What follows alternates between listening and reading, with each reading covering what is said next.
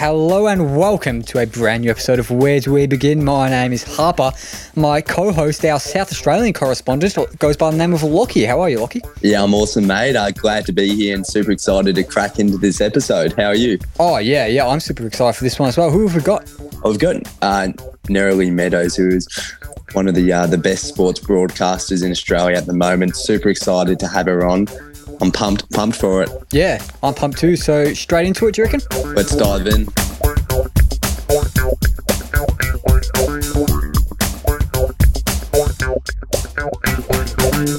All right, and now the person we're speaking to today is one that we've been wanting and looking forward to having on the show for a long, long time now. She's one of the best sports reporters and journalists and broadcasters going around, and of course, the host of the brilliant uh, podcast, Ordinarily Speaking, which, by the way, is officially Australia's best sports podcast. And just got to say, Lockie, not sure how we didn't win that award. But anyway, I'll put aside my jealousy just for one sec and say that we're absolutely delighted to welcome onto the show Neroli Meadows. How are you, Neroli? Thank you very much. That was a very nice intro from you boys. I appreciate it.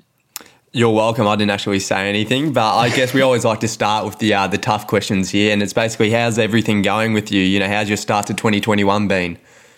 Look, I can't really complain to be honest, because I've been back home in Western Australia after being stuck in Melbourne for most of 2020, and obviously it was a pretty challenging year for everyone last year. So it's been nice just to be with the family and friends and meet babies that you know I hadn't been able to meet yet, and really just head to the beach every morning and um, yeah, hang out with family and friends and, and enjoy summer like a normal person, I guess. yeah, perfect. I think I saw because we love to do our research. You know, I was just scrolling through Instagram and saw you at the beaches and stuff over there. I've actually never been to Western Australia, and it's funny because I feel like a lot of people from the southern states. I know Harper's been there a few times because he's got family over there, but I've never been to Western Australia. I like not enough people really make the trek to get up there. Yeah, it's amazing over here. Like some of the best beaches in the world are in Western Australia. White sandy beaches, turquoise waters. Um, yeah, I think there's been a few people that have gotten a bit mad at me posting a beach photo pretty much every morning, but definitely making the most of it. It's the perfect way to start a day. Just have a coffee and have a quick dip in the water. So, been spending a bunch of time down in Margaret River as well, one of my favourite places in the world. Yeah, um, yeah. Everybody yeah, says so. that about the beaches in Western Australia, how good they are, but then we all go up to New South Wales, we all go up to Queensland, but we never ever venture really Western Australia, which is something I definitely want to do. And I guess the thing with all this COVID, I know the restrictions are always changing, so you can't really book in a holiday, but it's definitely a place I want to check out. Yeah, I can definitely recommend it. That's for sure. There's a bit of everything in WA. So, um, yeah, I, I, love coming back here, obviously, for the people, but also for, for the beaches and the wineries and all that sort of stuff as well. Uh, did you have to check that shark radar before going down to the beach? Because I've been seeing there's been a few photos up of just, yeah, all the sharks being sighted. It's crazy. There's, yeah, there's been quite a few recently, which is a bit scary. But I mean, I just tend to stick pretty close to shore and not staying for too long. A few jellyfish is about all I've had to contend with. yeah, so you're, you're in Perth now, obviously, but you grew up in country WA, didn't you? Uh, obviously, uh, Sydney and Melbourne, where you've lived in the past, is a step up from maybe Perth, and then Perth's a whole step up from country WA. So tell us a bit about your early life out there. Yeah, so I grew up in a coal mining town called Collie, which is about two and a half hours um, southeast of Perth, um, about 45 minutes inland from Bunbury. Uh, we had a little hobby farm. So my uh, grandfather was a, a, farmer, and my, my both my parents were doctors, but my dad still wanted a bit of land. So we grew up on a hobby farm on, on the river. I had pet sheep as um, as a kid, uh, Cindy and Bowie, that I our hand raised and called to them. So I didn't have the normal sort of animals that most kids do, um, but it was an amazing upbringing. Uh, two big brothers, a lot of sport, um, yeah, and just had uh, really a, a wonderful upbringing. Can't complain about about anything really and, and growing up in a country town really that sense of community and um, and like say passion for sport which is um, I basically was about 14 when I, I wanted to play basketball for Australia but um, I just wasn't that tall wasn't very quick and to be honest I wasn't all that talented either. So decided to watch sport for a living instead and that's that's where the dream came about when I was 14 years of age and then everything sort of just became about that from there on in yeah pet sheep I actually had a pet lamb for a while, uh, Georgie, because my dad had a hobby farm down in um, Clunes. We're down on the Mornington Peninsula now, and Can it was called. Uh, it was called George after um because he was missing an ear, So Right. after George Weasley from Harry Potter, because he Right, lost his okay. ear. Yeah, And okay. was You're a bit younger than me, but- yeah. But yeah, it was, did, did you call to the sheep though? Could you get it to run to you? Uh, yeah, George. Yeah, George did uh, run up to us. We had a little bit of land where we were, but unfortunately, no longer with us. See, I had to do the little sheep call to get the lambs to run to me. yeah, to give it a and run straight to you. I've got to say, as like a border bred city boy, this is the most foreign stuff I've ever heard to me. Like, I've got no idea what you're on about, but I'm happy to hear you guys talk about your hobby farms and your sheep. Go for it. No, you got the mullet, so you know. not too many sheep up in Coburg, Harps. Nah, nah, not too many roaming around. Actually, as funny as that may sound, but we get some few kangaroos on the creek, stuff like that.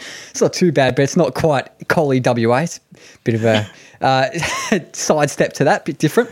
But yeah, I guess going back Neroli, so I, th- I think we've all had that. Like you're in, you're into sport, then you look at oh, what what careers can there be? You know, I think I was like you. You know, I love my footy, I love my cricket. It didn't take me too long to realise I was no good at them. So obviously, a sportsman's career wasn't on the radar. And then I think everybody's mind sort of jumps to uh, well, what what jobs are there? The coaches, and then there's obviously journalism. Now, I guess what made you go want to go down that journalism path, especially as well the fact that how competitive it actually is to get a gig in sports journalism. I just always loved storytelling. Um, and to be honest, I never wanted to be a newsbreaker. I was never any good at it. I wanted to be a storyteller and a sports broadcaster. So I, wanted to be doing the interviews and the moments that, you know, you have to be really on your toes and have the good connections and the good chemistry with the people that you're speaking to that you get the best insights for those sitting at home on their couches. Um, and that's what I was passionate about. And the only way that I could really go about doing that was was a journalism um, degree.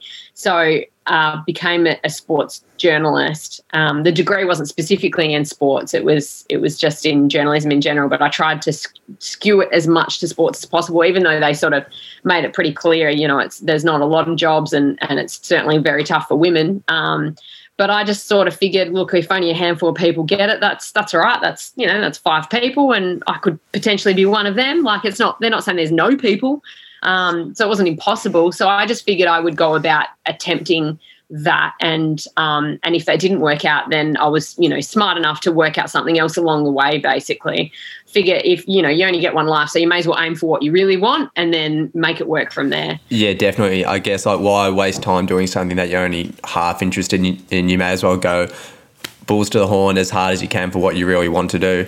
Well, you just don't know, do you? You don't know unless you give it a crack. So I guess most of my life has just been about, well, you may as well just give it a crack and not not do something because of a fear of failure. I just think that's such a bad reason not to try stuff. Um, the harder something is, the more rewarding it is when it when it actually works out okay.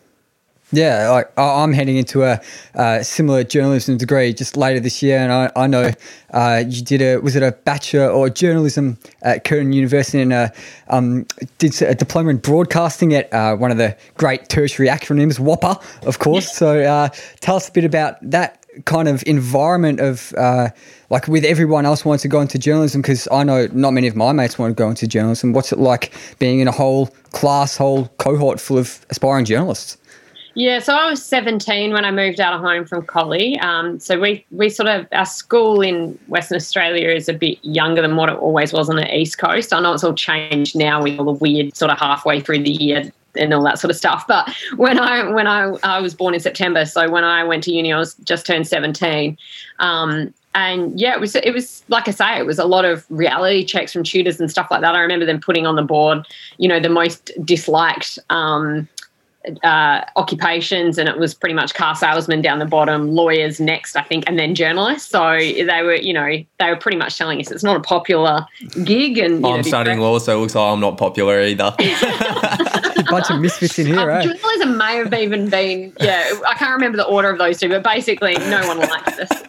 Um, and yeah, and and so I got through um, Curtin and the, and the undergrad, and I think the thing for me was taking everything as seriously as possible. So um, making sure that when I had a uni assignment, I was treating it like it was for the real world world broadcast, much like you guys are now with the, with the podcast. And as much as you you know you try and make things as real as possible, then I think the better experience it gives you in once you do get a job and, and more opportunities to work experience and stuff like that. So I, I took it pretty seriously on that front and then did six months in the States as well. Um, oh, really? Whereabouts? Oh, in Tennessee. Sorry. In yeah. Tennessee. How was that? That's unbelievable. Yeah, it was amazing. I mean, it, it's like the high school movies, um, you know, and it really is like that. Like the stereotypes are absolutely true. Band practice, you know, at six o'clock in the morning, you know, athletes that say things at the lift like, don't you know who I am? Um, Kenny Rogers came and sung The Gambler at halftime of one of the college football games, which all, each one of them I had over 100,000 people all dressed in orange. Um, you know, and their, their, school band like spells out Kenny um, with their bodies on the ground. Um, the basketball stadium at the college had 25,000 capacity. Peyton Manning um, was his his jersey was retired um, halfway through the homecoming when I was there, and so he's you know in the middle of the ground, sort of giving it the old. I don't want to be remembered as a great footballer. I just want to be remembered as a great man who just happened to play football. And the you know, hundred thousand people just go up in the air. So it was very much like the sort of cliche of, of American college and loved every second of it. It was. I tell you what, you've got the American accent down pat. That was pretty good. You know, I, I, I like to think I do a good one, although everybody tells me it's shocking. But yours was awesome. I guess how do you going to America, how did the I guess the studies differ to what you were taught over here? Because American media is very different to Australia, and I actually really like that aspect. I love how in America, you know, the players like the like rookies coming into the league, they'll say that they're the best best in their draft class. The players will say they're the best in the league. Whereas in Australia, it's really fr- frowned upon. And I feel like media personalities, I, I love listening to like Bill Simmons and his podcast. He's very, um, he's a, he displays a lot more personality and it's a lot more, a bit of satire. Whereas in Australia, it's very different. Is that what you found in your studies as well? It's interesting because I think it was the studies then, um, just a very different way of, of, approaching things, the way that they would do, even just live crosses. You know, it was much more, they um, would engage and embrace the fact that they are in a live TV environment. So in Australia, it tends to be a lot more polished um, slash dull. like yeah, it yeah. tends to be a lot more. We are presenting our, you know, this is our job kind of thing. Whereas in America, you'll get people like, hang on, hang on, there's word coming through that, you know, uh, we just just hang on. There's producer in my ear, and actually, there's just breaking news, and they'll they'll do stuff like that and really yeah. embrace the moment and really dramatize it. Um, and I noticed that as well during the Super Bowl at the start of last year in Miami and, and working with with ESPN that um, the they want to embrace your personality and not just your knowledge. Um, and it's kind of fun, like being given the freedom to, hey, we just we don't just want you as a as a journalist or a broadcaster, we want you as a um, you know your personality. So it's really it's really fun and very different, very different to Australia. Oh yeah, I wanted to ask you about the Super Bowl. I'll ask about a spectator later, but I'll ask you first. Like, what was it like, like working on it on one of like the biggest productions? Like, there's over 100 million viewers. Like, it must have been absolutely crazy. I mean, especially just working for a production company. Like, did you know many of the people that you're working with? Like, just crazy. Yeah, it was insane. I didn't I didn't know anyone, um, and they were pretty much all Americans that I was working with over there, even though it was for ESPN Australia, and New Zealand. So it was bigger than even I thought it would be. And obviously, since studying in the states, you know, Super Bowl has always been a bucket list just to go to, but to actually work on it and get paid to go and work on it was beyond dream come true. And when I think about 2020 and all the challenges that it that it entailed, I always remind myself that it also had some of the best moments of my career. And I think it's super important to remember those and focus on those real positives. But yeah, the Super Bowl, I mean, I, I picked an amazing one as well. Like it was in Miami, which is just epic fun and, you know, great summer weather, even though it's in the middle of their winter.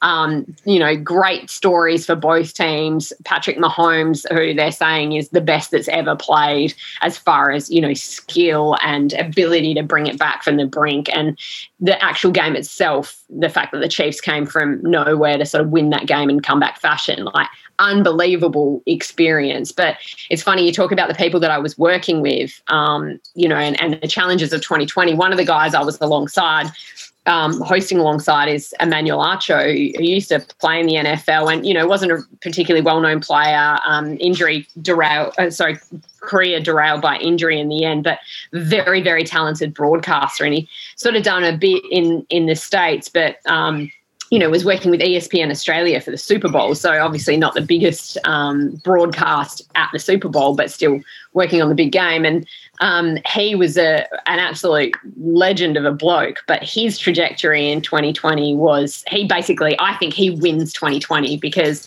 when the Black Lives Matter movement really ramped up, he used that time um, in lockdown to basically create an at home video um, and really a movement called Uncomfortable Conversations with a Black Man. And he recorded at home and um, and, and, put it out there and and basically the first video got millions of hits and then the second video that he that he did of uncomfortable conversations with a black man was alongside Matthew McConaughey um, and then he suddenly gets a, a, phone call from Oprah Winfrey going, Hey, I want to do a book with you. So he went from me um, to Oprah Winfrey in a couple of months. So I think he wins. Um, but you know what an experience, and and at the end of the day, no matter what your careers end up being like, it's the people that you meet along the way that are that are the best thing about it. So yeah, that was a pretty cool little um, side story to to 2020 for me. Yeah, I'm no uh, American sports expert or anything like that, and uh, I don't think the general Australian public sees you as like the NFL person, the NFL journalist. Yeah, so how did they approach you, and how did you get that gig? Um, well, basically, like I said, because I had time in the States um, at a younger age. So I have a fair bit of understanding of American sports and, and um, NFL from you know that than the average person does i guess. But i'm certainly no expert here either. But they just wanted somebody that was a that was a storyteller um, had a little bit of a profile in, in australia and the ability to hit the ground running and self-produce and all that sort of stuff. So um, the moment that they knew that i was available they contacted me um, bizarrely enough via instagram um, and That's the way uh, to go about it. yeah, slipped into the DM, um, and and basically said, you know, we, we wanted to discuss a few things, and I um you know, I didn't really think that much of it, to be honest, because I didn't, you know, say the Super Bowl in there. I, I, just assumed it was, you know, a few live crosses or something like that from from um, a studio or whatever. And uh, it was a few weeks later in December last year that um, I was actually driving to a wedding in Wagga Wagga, and um, God's and country called and um, and said, "Look, we want to send you to the Super Bowl in Miami," and and. Uh, I was like, I, you know, I always knew the road to the Super Bowl in, included a trip to Wagga Wagga. so, Classic um, path, of course. Yeah, I was a bit like, uh, really? You want to send me the? Sure. Uh, so that was that was pretty cool. That's phenomenal. I guess football it's so American football is so different to the other sports that you've had to cover. I've seen that you've covered the tennis, cricket, AFL, basketball, and I'm sure many other sports. Like, how do you go about because you obviously in your role you have to be like knowledgeable and about the sport. Like, do you find it tough to transition from sport to sport? Because I know with us, like with Balance, we've had a lot of different athletes on. Like, like we've had an American footballer on, an NBA player, then we have like footballers and Australians, and then hockey players. And for us, it's not as bad because to be honest, a lot of the time we're learning as the athlete talks about us. But for you, you, you have to have that knowledge base, and because you have to comment on the game. Do you ever find that tough? I mean, it's hard work, but it's hard work that I'm willing to put in. Like, I just think it's disrespectful to an audience to not put in the hard work. Yeah. Um, and I, I guess I had an experience early days where I moved from Perth to Sydney um, in tw- at the start of 2010 and did two years in Sydney. And so I was covering, you know, a lot of NRL and, and rugby. Um, and so when you go to, to rugby and league, uh, that I had a bit of knowledge in, but not a huge amount. Um, I was very stern on myself of not ever disrespecting the audience that I didn't put in the work to know what they knew at home. And really little things like, you know, you get one word wrong and you found out. So judiciary, tribunal, sideline, boundary, umpire, ref, um, you know, medallions, rings. There's so many little things, league, rugby, like things just as basic as that, that if you get it wrong, people immediately go, doesn't know what she's talking about. Yeah. So I was really strict on myself. I remember going home with headaches just because I'd had to concentrate so hard on every word that came out of my mouth. Oh, I don't think people appreciate enough how hard it actually is to commentate. Like after like just doing this podcast for a couple months, I now appreciate how hard it is for anybody on radio or broadcasting, TV, commentary. It is so hard because to get everything right, like it is, it is actually a really difficult job. Yeah, I think the the greatest um, representation of the human brain is the fact that touch wood I haven't sworn on air because I'm a proper potty mouth off air. Yeah. the brain does some miraculous things when you're on air, but yeah, I just, I mean, I love all sports. I love storytelling. I can, as long as I know the backstories, I can get interested in lawn bowls. Um, and I, I, think if you're a good broadcaster, you can make people interested in lawn bowls or whatever it is. Um, you know, no, nothing against lawn bowls for anyone that's a big lawn bowls fan, but it's you know that that's our job is to make it interesting and tell the stories and um, get people excited. So, and it doesn't necessarily need to be negative. I think there's a lot of really, you know, like the Indian cricket team, for example, this summer, there's so much there to get excited about and, and focus on the positives that, yeah, that's, that was always my passion no matter what the sport was. So, whilst it was great for a few years where I was doing pretty much Aussie rules during the winter and then cricket during the summer, it was really nice to hone in and, and be comfortable with my knowledge in and and my um, my contacts and relationships with people. It's also really fun to just, you know, last year go from tennis to Super Bowl to Women's World Cup to Indian Premier League to, you know, to, and to actually just mix it up. It, it's good fun and it keeps you on the on the go. Yeah. Now I want to throw it back a few years because uh, I know uh, you you were talking about uh, on a few other podcasts that um, you were you were Channel Seven, and it was a good job on today tonight, I believe, uh, in Perth. But then you uh, make the decision to move into state to pursue some other options. So, can you talk us through that whole experience about making such a big move in your life at a pretty early age, early in your career, uh, just to um, yeah, just completely change your path, really? Yeah, so I was at Channel Seven in Perth. It was my first like real job out of uni. Um, I got a job through work experience. Basically, I, I did a bunch of work experience for them and showed that I was capable. And then from there, they kind of just gave me a few opportunities. I started as a sports reporter on the weekends and then basically just did pinch hitting because I'd studied as a journalist. So I could do general news as well. And um, I would just do pick up interviews and, and then sports wraps and things like that. So I was just turned 21 when when I got that job. Um, and yeah, the end of 2006 because it was it was just after West Coast had won the flag, and then everything started to blow up in the West Coast situation and Ben Cousins and everything. So I was thrown right into the deep end of, you know, having a doorstop Chad Fletcher about hey chad the night you died in vegas are you going to release a toxicology report? Like it was not what i thought i would be doing as a sports reporter. Um, and then so i was working with news on the weekends and then i did three days a week with with today tonight for a little bit as well doing sports stories um, which was a huge learning curve. A 21 year old producing um, and sometimes reporting you know at times half hour specials um, which was just, I mean, looking back, it was insane what what the boss Mario D'Orazio threw my way. But he just sort of had this belief in me, and he terrified me as well. But he still remains, you know, a, a like a, a, kind of mentor to me, and um, you know, somebody that clearly saw something, I guess, and went, let's throw her in the deep end and see if she can swim. If she doesn't, somebody will, you know, help her out. But um, I managed to sort of get out of it. So yeah, that was a really huge experience for me. And then I was there for about four years.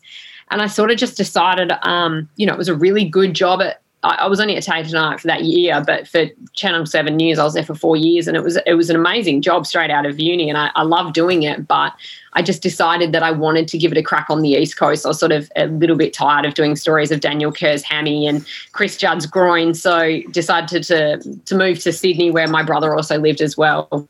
Um, and yeah, quit my job and tried my luck in Sydney basically. Picked up a few shifts doing sunrise sports producing um, and and some casual shifts at, at Fox Sports News and then ended up getting a full time job at FSN sort of not long after. It must have been such a tough decision because you had, you know, you had the secure job in Perth, but then obviously that probably the work that you wanted to do more was in the east. I, I know I'm just 22 now, and sort of how I'm sort of at that stage of my life where you know you have to choose like career path to go down, you know, coming towards the end of my uni degree, were you ever like, was it tough to sort of leave that secure position or was it something that nah, you were never looking back at? You always knew that you had could give yourself a couple of years because I feel like in our early 20s, this is the sort of time that we can, we can do that. Like we have no mortgage, we have no, like, you don't have any kids, you have no real responsibility. So you, you don't necessarily need that financial stability, which would be so hard to do in your 30s when you might have a house or other financial responsibilities. Yeah, so it was 20, it started 2010, so it was 24 yeah, I, I was 24 when I when I decided to quit. I did have a mortgage. I decided to quit. I remember thinking that my dad might maybe think that I was being a bit daft by quitting such a good job. You know, like yeah. it was Perth, but it was it's still a major um, market. And, yeah, definitely. You know, channel Seven is by far and away the most dominant um, channel over in in WA. So it was a huge job for me straight out of out of uni. So yeah, it was a big decision, but I just wanted to, like I say, give it a crack. Um, and I remember Dad at the airport sort of saying, pulling me aside and saying, um, you know, I think you've done the right thing, and I'm proud of you, and and made me cry because my dad doesn't say much about anything. Um, and he sort of, you know, he said, oh, you know, if you if you get stuck, I'll, I'll give you money. And and I actually got to Sydney, and he put some money in my bank account, and I I actually sent it back to him and I said, I, I, I love you and I appreciate you for doing this, but I really want to do this on my own. I promise you, if I get stuck, I will ask for help. I have no shame in in that. Um, but I just, uh, for now, I just want to do this on my own. Um, now, if my dad deposited money in my bank account, I'm like, yeah, bring it, dad. yeah, we all would, hey. But like go, going to that, uh, going to Sydney, and it's obviously Perth, big city, but Sydney's whole step up. I, I think I'm not no expert in Perth, obviously, but is that you must have been pretty nervous and uh, were, were, you timid first going into Fox Sports News and uh, your casual roles and Sunrise and stuff like that, or straight into it with a bang? Not really. I mean, I'd already worked four years, and like I say, in pretty tough circumstances. It was the biggest story in in Australian sport was in Perth. It, it, was the Eagles and what they were going through, and, and Ben Cousins and um, and Chris Judd and all of that situation really was the biggest sports story. So I felt like I'd been pretty well versed um, to to give it a crack. Um, like I said earlier, there was a few nerves with my knowledge of NRL and things like that. I remember it was quite early on um, that I sorry the wind chime's going a bit nuts here um, at my friend's house, not my place. Um, I yeah, one of the first stories that I I sort of major stories that I did was um, you know got the call from the chief of staff that sort of said might have to divert you from Roosters to NRL headquarters. There's a there's whispers that there's going to be a a big yarn breaking. Um, we're not sure what it is, but uh, it sounds, you know, I think I think you need to get there. It sounds pretty big. And I was like, yeah, no worries. So sort of went to NRL headquarters, and as the hours sort of unfolded, it became more and more apparent of this is a massive story brewing. None of us still knew exactly how big it was going to be, but we knew it was something about a salary cap breach, something regarding the Melbourne Storm. We went in there, and it was Gallop doing the who was the, the CEO of the NRL at the time, and doing the press conference. And when he said the words that Melbourne Storm are going to be stripped of two premierships, I mean, you could almost hear the jaws dropping in in the room. It it was um, very, you know, even from me, a, non NRL person, this was a huge, you know, game changing story. Um, so yeah, there were certainly moments like that where I was like, I am not the best person for this job. like, send someone NRL down to uh, NRL HQ stat. Um, but you know, you sort of managed to to get through it. Um, and yeah, it was a it was a huge thing to to witness, really. Yeah, I, I remember that because I think that happened back in 2010. So before, so as I say, I live in the peninsula now, but I grew up in Carlton. I actually lived right across the road from Princes Park, and this was when Melbourne Storm trained at Visio, Visy Park or whatever with Carlton before, before they've moved to AAMI Park. So I remember seeing all the news crew and stuff out there and stuff like you could see it from your house. It was absolutely crazy. Yeah, it was. I mean, a massive story. Still is a massive story. Yeah. But yeah, I mean, over the years, I've had to cover a few really big stories that, like I say, right from the get go with West Coast, I was doing stuff that, I mean, it's not what you sign up for as a as a sports journalist. The number of sort of tragedies that I've had to cover and um, and things like that. It's yeah, it's certainly not always um, roses and hammies. Yeah, like 2010. Did you say? Oh, I would have been seven, and like thanks that. that Making us that- feel, that's making like me feel old, mate. that's got to be like probably my first rugby league memory, and the, probably the biggest story I can remember when I was that old. It was just like being thrown into that. Uh, like you said, it, it's just like incomprehensible. Really, just would have been insane. But uh, yeah, hate to go over it too much, but might move on to something else. Um, something else that uh, we were thinking about talking about was I know uh, being obviously a female journalist, you probably get asked this kind of thing a lot, uh, but there's been certain uh, incidents and stuff with uh, Chris Gayle, uh, uh, certain people doing stupid things like that. Do you get much fe- feel like that gets a bit unbearable at times, or do you learn to deal with it, or has it died down much recently?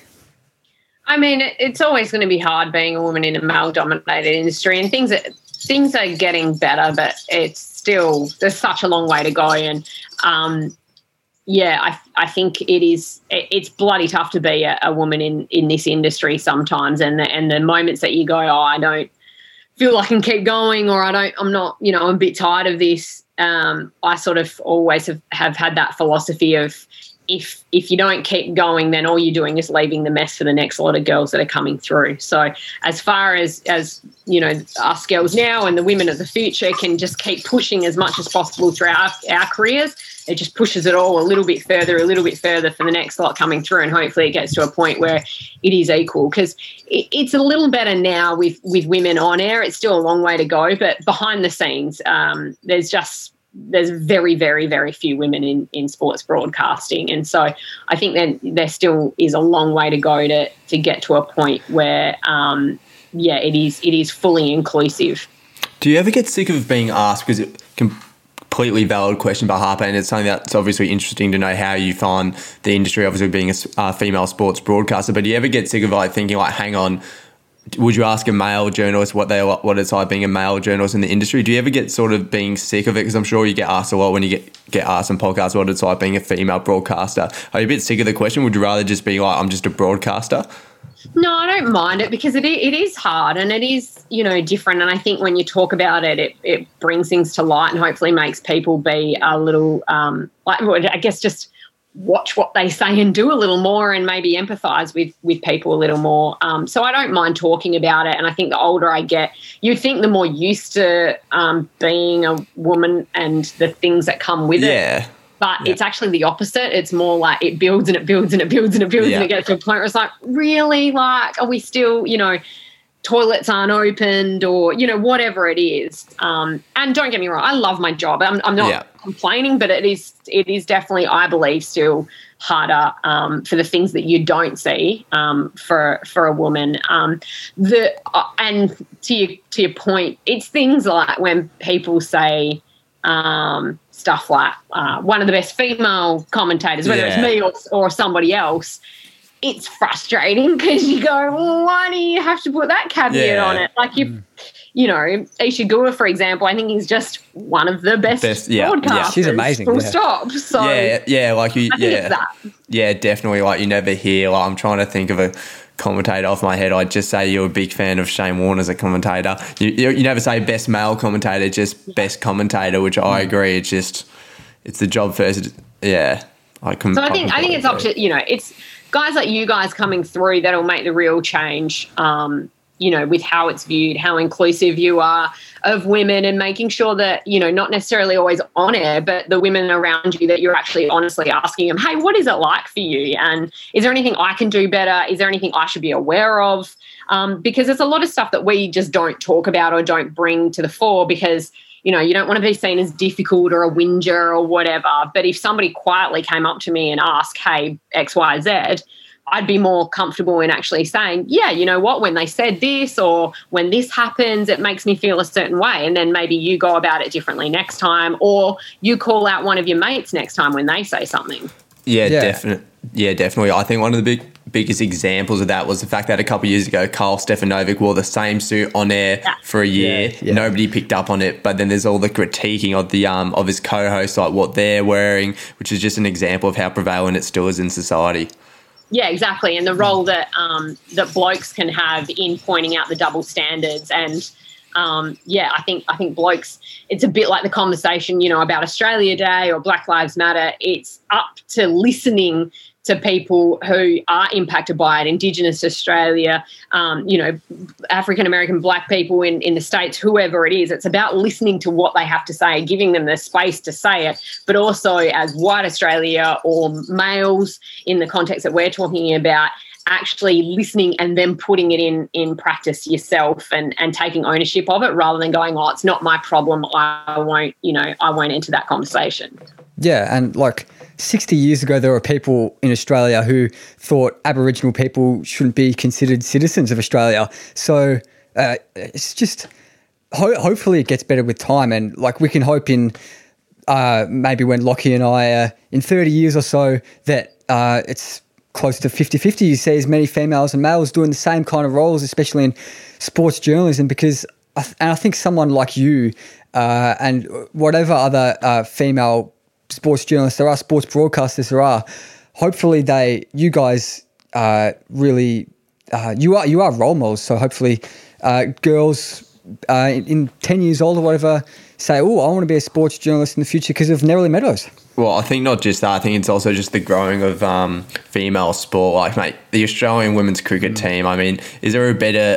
I don't think there's a better Australia team at the moment in any sport than the, those guys are superstars. Yeah. Continually win. I mean, the I think we um as part of our Christmas podcast, we did our highlights for the year. My number one was the uh, the eighty five thousand that went to watch the Women's World Cup final, which was just absolutely phenomenal. And you just have the growing. You know, you have the AFLW, which is starting up again with the uh, the practice matches. I feel the fact that it's becoming sports, but just becoming more accessible for everybody will also really help with that growth.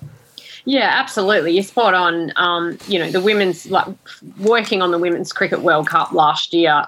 Um, and and looking up in the stands seeing 86,000 people and I was interviewing Alyssa Healy who I've now known you know for years and I'm good mates with her husband Mitch as well and you know just walking across the the MCG with eight, both of us just looking up and seeing 86,000 people in the stands and she's just you know, you know, match winning knock. And both of us just sort of looking at each other like we didn't think we'd, you know, experience this. And it's so significant. And interviewing, you know, Billie Jean King, who's been you know, massive for, for women's rights in sport for such a long time, and and interviewing her after the final and and saying to her, and obviously she doesn't have a huge knowledge of cricket, but saying to her, you know, for for a sport they traditionally call the gentleman's game, and she sort of, you know, cuts me off and says the gentleman's game, it's the women's game now. And I'm like, that's pretty cool. Um, and I look at my niece who, you know, she's about to turn nine and and I'm super envious of her, but I'm so happy and I, I get such joy out of seeing her because we go and kick the footy together in a park. Like that's what we do together. And she goes for the Dockers because I go for the Dockers. And she plays Auskick. Um, and her three younger brothers love footy because their cool big sister loves footy. Like so, it's not just her perception that has changed, but her three little brothers have a big sister who plays footy and a um, an auntie that works on sport. So their perception is changed just like that. And I think that's pretty cool. We can change it pretty quickly if we put the right things in play. Yeah, definitely. I can relate to that. My um, my girlfriend played footy and still plays footy. Obviously, wasn't able to play last year, but then I guess in tow with that, her younger brother started playing footy at the same junior football club as her. So that's something I can yeah. definitely relate to, which is awesome. And my sister's been playing for longer than me now. She's uh, three years younger than me, and like she, she's probably a better player than me now. So it's, it's there's not much probably, to you. So yeah, what do you mean? Yeah. Probably, I don't think there's any probably in that. Hundred, yeah, hundred percent better player than me. Uh, like yeah, it's just great, great to see uh, what the AFLW and all the women's sport has done to inspire young girls around the country. Yeah, it's amazing. And like I say, my, my niece Miller, she, you know, her eighth birthday was spent running out onto Optus Stadium in front of, you know, 30,000 odd fans for the first ever AFLW Western Derby, um, running out as the, the team mascot. So I see they're going, mate, like what an experience for her to look back on in, in 30 years' time or whatever and go, that, you know, that little girl was me first ever. Like that's, that's pretty cool.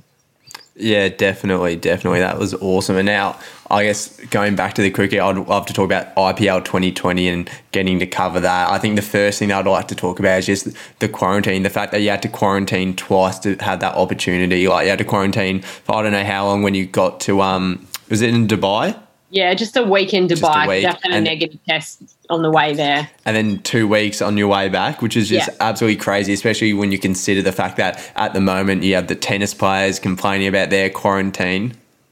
Like, and they're getting paid a lot of money. Like, yeah, like how how was that for you first? Just that the quarantining. Did you hate it? Enjoy it? Because I know my mum actually, she didn't. She had to quarantine, and for her, it was perfect. She didn't have to. She didn't have to do anything. She just got to chill. Like she had a laptop, she could work. Like for her, it was almost like relaxing. I don't think she would have been able to do like another day for it, but at least for her, because obviously it was a pretty busy life. It was just a time to just sit back and yeah, not do too much. It's funny because on the way there, the quarantine was actually really, really helpful because it gave me a time to prep for the tournament. And I was also doing some uni studies as well. So I actually used every bit of time that I had um, to do all my prep. And then the quarantining on the way home, I knew that at the end of it, I was going to get to see my family for the first time in nine months. So it was so worth it. Um, and yeah, once again, had some uni assignments and stuff like that. I didn't I mean, it's not great, but I didn't find quarantining hard at all compared to the challenges of the rest of 2020. So it is funny when you, you know, you look at the tennis players. I'm not an elite athlete. Obviously, they're not great circumstances to be preparing for a tournament, but I just kind of feel like that's the world we're living in right now. It's a matter of your mindset. And if you're a tennis player, you, you know, you surely thrive on two sets to love down in a grand slam, backs up against the wall. What, you know, how do I get myself out of this? How do I, you know, turn this this game, you know, this match around point by point, game by game? and and really embracing that mindset challenge. So I don't understand why more of the tennis players aren't just doing that, like using it as resilience preparation as opposed to, yeah, not the greatest physical preparation. But imagine if you do that and then, you know, win the Australian Open. Like, what a story is that? Just embrace the challenge. This too shall pass. Um, and, you know, you're getting a massive paycheck at the end of it, regardless, even if you lose the first round. So, really, like, it's not the worst thing in the world. Yeah, it must yeah. have been so surreal as well just to travel in 2020, especially in the later half to get the chance to go overseas, yeah. which just would have been, yeah, so weird given the crazy year that you had that you were going to Dubai to cover the IPL. Yeah, it was amazing. I mean, I think in the tw- space of 12 months from September to September, I'd managed to get to Croatia, Vietnam, the USA, and the UAE, and I'd spent six months in my apartment by myself. So I feel like I did pretty good um, in hindsight. But yeah, it was weird traveling and living in a bubble and, and, and all that sort of thing. And then stepping foot out of hotel quarantine into Western Australia, which is like COVID never ever happened. And I want to scream at people, put your masks on, stop touching me. Yeah. Yeah, like d- doing stuff like that, covering the IPL, covering all, all this, all these amazing events like the Super Bowl, all the stuff you covered last year. That that's just amazing, considering you probably weren't in like you're probably in a bit of a dark headspace uh, when you uh, were cut by Fox Sports just a bit earlier. So like the kind of resilience to pick yourself back up and do all this amazing stuff, the podcast as well. It's amazing and uh, inspiring, really. Yeah, thanks. I think it's just all about, you know, acknowledging the headspace that you're in, but doing whatever you can, as I say, to focus on the positives. And I look back at 2020 and there's so much, you know, that, like we've covered, you know, cricket, Women's Cricket World Cup, Australian Open, court announcing Roger Federer Rafael Nadal, Serena Williams, Novak Djokovic, Ash Barty, you know, you're sitting there going, ah, that's that's pretty crazy. Um, you know, Super Bowl, obviously, the IPL. The way that I sort of sum up 2020 is I say I had three police escorts, one to the super, one at the Super Bowl week, um, one to the opening match of the IPL, and one to hotel quarantine. So that pretty much sums up my 2020. So yeah, I guess going to the podcast because obviously you had to you face a bit of adversity towards the end of 2019. I I feel like the angle that you went with your podcast was really interesting, particularly I guess focusing on the mental health aspect of sport because that's something like we have a lot of great podcasts in Australia that we're really lucky to have that, but there was nothing that really took that angle. So it was that so I guess what sort of inspired you to sort of go down that path and really have those deep and meaningful conversations with these athletes that really I guess opened up the door for us to understand how difficult it actually is to play sport sport at the at the elite level. Yeah, like I say, I always feel like storytelling was something that I was really passionate about. And I think athletes have a brilliant opportunity to um, lead to social change and, um, you know, social inclusion. And I think mental health is a huge aspect of that at the moment. And if athletes can use their platform to really push that and normalize it, I think it's huge um, rightly or wrongly, we look up to, to athletes, particularly in this country. And so, if a Glenn Maxwell, a Nathan Lyon, a um, Adam Treloar is talking openly and honestly, um, you know, openly crying and and sharing their darkest moments, uh, then that is really relatable for for us as um, you know average Aussies, and I think it can really help inspire people to to talk themselves, but also try and change and, and confront challenges and overcome adversity. And for me, that's always been a massive thing. I've always felt that there's a fair bit of journalism, journalism in sport that kind of is a bit too negative. Um, I know there's you know that holding people accountable and, and everything and that that is important and fans want answers a lot of the time but i just think it's important to remember it in the context that they're not criminals they're not politicians they're sports people so holding them accountable needs to be kept within a you know perspective of it is sport at the end of the day. No matter how much passion and money and all of those sort of things we put into it it is really important to, to maintain that perspective. They are human beings first and athletes second. Any plans for season two?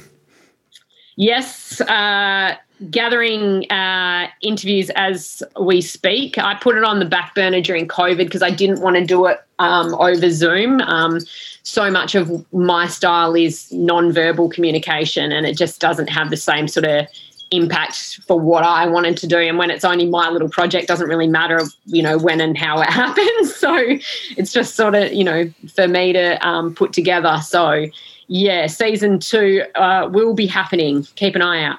Super exciting. Or ear out, I should say. hopefully, we'll be on the podium with you at the next sport, Best Sports Podcast Awards. yeah, yeah, right. Big dreams, big dreams. But is, is that um, the main thing you're working on at the moment? Is the main plan for uh, the next few months uh, or any other future plans you've got?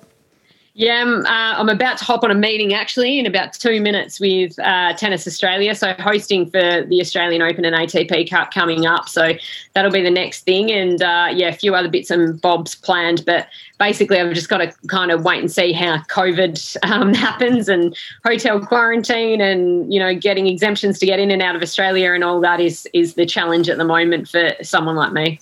Yeah, well, I'm also very happy the Australian Open uh, is going ahead. I've got a internship with a company that's involved in that on the account side, so I'm very happy that it's going ahead because I get to do my internship.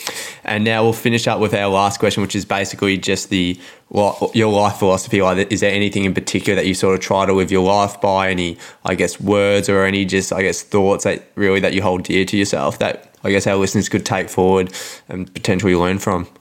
Yeah, I just think once again that don't let a fear of failure get in the way of having a crack. It's so important to to live life and and you know do things to the best of your ability and try new things because you just don't know how strong you are until you get out of your comfort zone.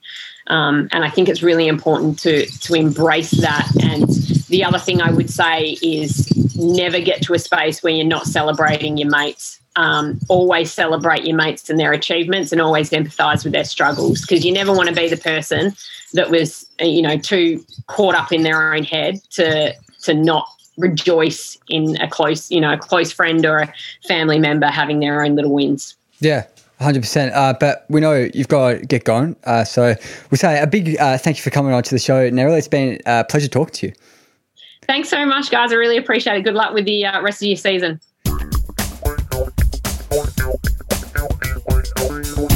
Thanks so much for that, Neroli. It was an absolute pleasure to have you on. Had an absolute ball, and unfortunately, we didn't have time for the uh, the quiz this week. But don't worry, listeners, it'll be back bigger than better than ever next week. Now, Harps, Neroli has a pretty good uh, podcast herself. Can you plug it for me?